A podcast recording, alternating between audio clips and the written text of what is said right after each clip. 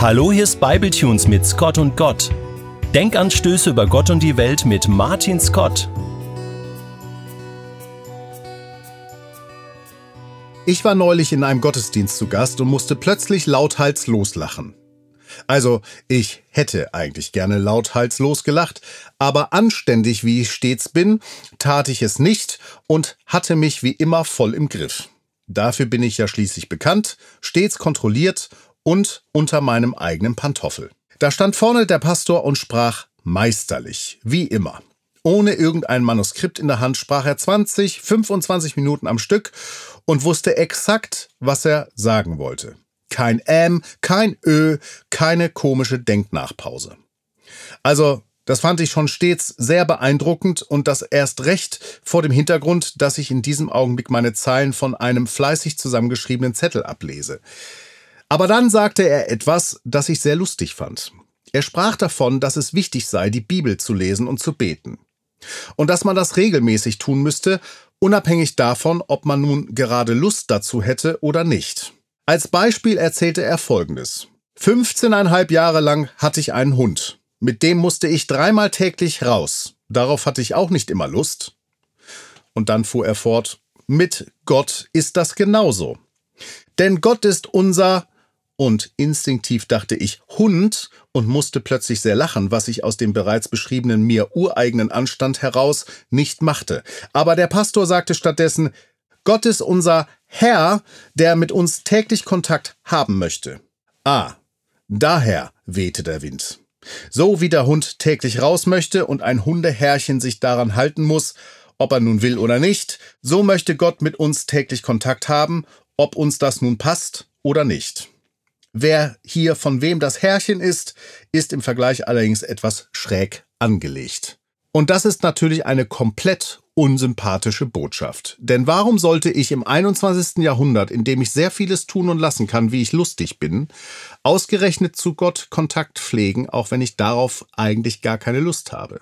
Er könnte sich doch bei mir melden, wenn er etwas bekannt zu geben hat. Und dann können wir ja noch immer sehen, ob ich mich dem widmen will oder nicht. Manch einer, fällt mir gerade so ein, manch einer, den ich kenne, würde darauf wohl schnippisch reagieren und sagen, um Gott kann ich mich ja dann noch kümmern, wenn ich tot bin. Bis dahin habe ich Wichtigeres zu tun.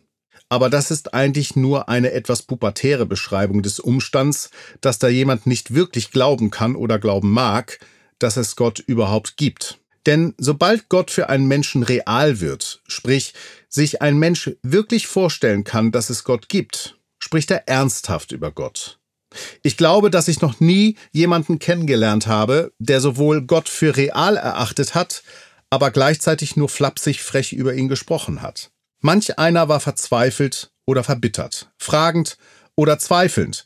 Viele waren fröhlich oder ernsthaft, aber flapsig war eigentlich keiner. Und so bekommt die launige Ausführung des Pastors von neulich doch noch eine ernsthafte B-Side. Wenn du ein Bibletunes-Hörer bist, der für sich vollkommen ausschließt, dass es Gott gibt, ja, dann kann ich hier reden, bis dein Ohr blutet. Ich werde keinen Impuls, keine Inspiration, kein Argument für dich haben, das dich vom Gegenteil überzeugt. Sobald du dem Gedanken an Gott aber eine Möglichkeit einräumst, wird's ernst. Und das ist wie mit einem Hund, mit dem man vor die Tür geht, ob man da nun gerade Bock drauf hat oder nicht.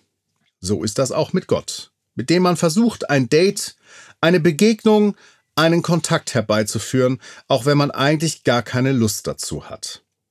Denn Gott, das ist eine Nummer größer, als wir uns üblicherweise mit Lust oder Unlust orientieren. Das wäre dann der Schöpfer des Universums und damit auch dein Schöpfer. Und das wäre derjenige, dem wir als Planet und als Menschheit und damit auch als Einzelperson nicht am allerwertesten vorbeigehen, sondern der uns in den Blick nehmen will und für uns da sein will.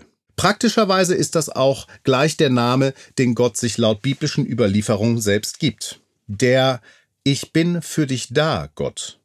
Dafür steht das hebräische Jahwe, der Eigenname Gottes in der Bibel. Nein, um Gott solltest du dich nicht erst dann kümmern, wenn du tot bist. Denn, und das ist der ernste Teil dieses Scott und Gott, dann könnte es eventuell zu spät sein, sich um einen eigenständigen Kontakt zu Gott zu bemühen. Gott ist nämlich ein liebevoller Gott. Und weil er ein liebevoller Gott ist, ist er zugleich auch ein freiheitsgiebiger Gott. Er wird dich kaum in einen Kontakt mit sich selbst zwingen. Er wirbt um dich, wie ein Hund vielleicht aufjault, wenn der vor die Tür will, aber er wird dich nicht dazu zwingen, ihn betend oder bibelstudierend aufzusuchen. Weil er dich liebt, lässt er dir die Freiheit. Eines Tages zu spät aber könnte es deshalb sein, weil uns Menschen ein an und für sich gutes Ereignis zugesagt worden ist. Dass Gott am Ende der Tage, am Ende unserer Zeit ein Gericht abhalten wird, wo sämtliches Unangenehme zur Sprache kommt. Das, was uns nicht gelungen ist und wo wir uns in dieser Welt an anderen Menschen und an aller Schöpfung vergangen haben. Es gibt in diesem Zusammenhang immer ein Missverständnis, nämlich, dass die besten 10.000 diesen Vergleich gewinnen. Aber darauf kommt es nicht an. Die einzige Frage, auf die es ankommen wird, wird sein, hast du in deinem Leben darauf vertraut, dass du Gott nicht beeindrucken kannst mit dem, was du getan oder nicht getan hast? Und hast du in deinem Leben darauf vertraut, dass Gott dich für seinen Himmel erlösen will, dadurch, dass Jesus für dich starb? Viel Content heute in diesem Scott und Gott, ich weiß. Aber an dem Suche Gott unabhängig davon, wie du gerade drauf bist oder ob du Lust hast oder nicht, von dem Pastor, der neulich gesprochen hat, ist schon was dran. Denn das, worum es bei Gott geht, steht über Lust und Unlust. Steht über Bock haben oder nicht Bock haben. Genauso wie man bei Sonnenschein, aber auch bei Regenguss mit dem Hund rausgeht, bei Tag und auch bei Nacht. Suche Gott, denn er ist es wert. Rede mit ihm, bete zu ihm und find vor allem heraus, welche Bedeutung Jesus für dich haben will. Und das geht zum einen betend ganz wunderbar und zum anderen bibellesend. Denn da stehen alle Infos drin, die es braucht. Darauf habe ich eigentlich gar keine Lust, kann es nicht sein, was dich davon abhält.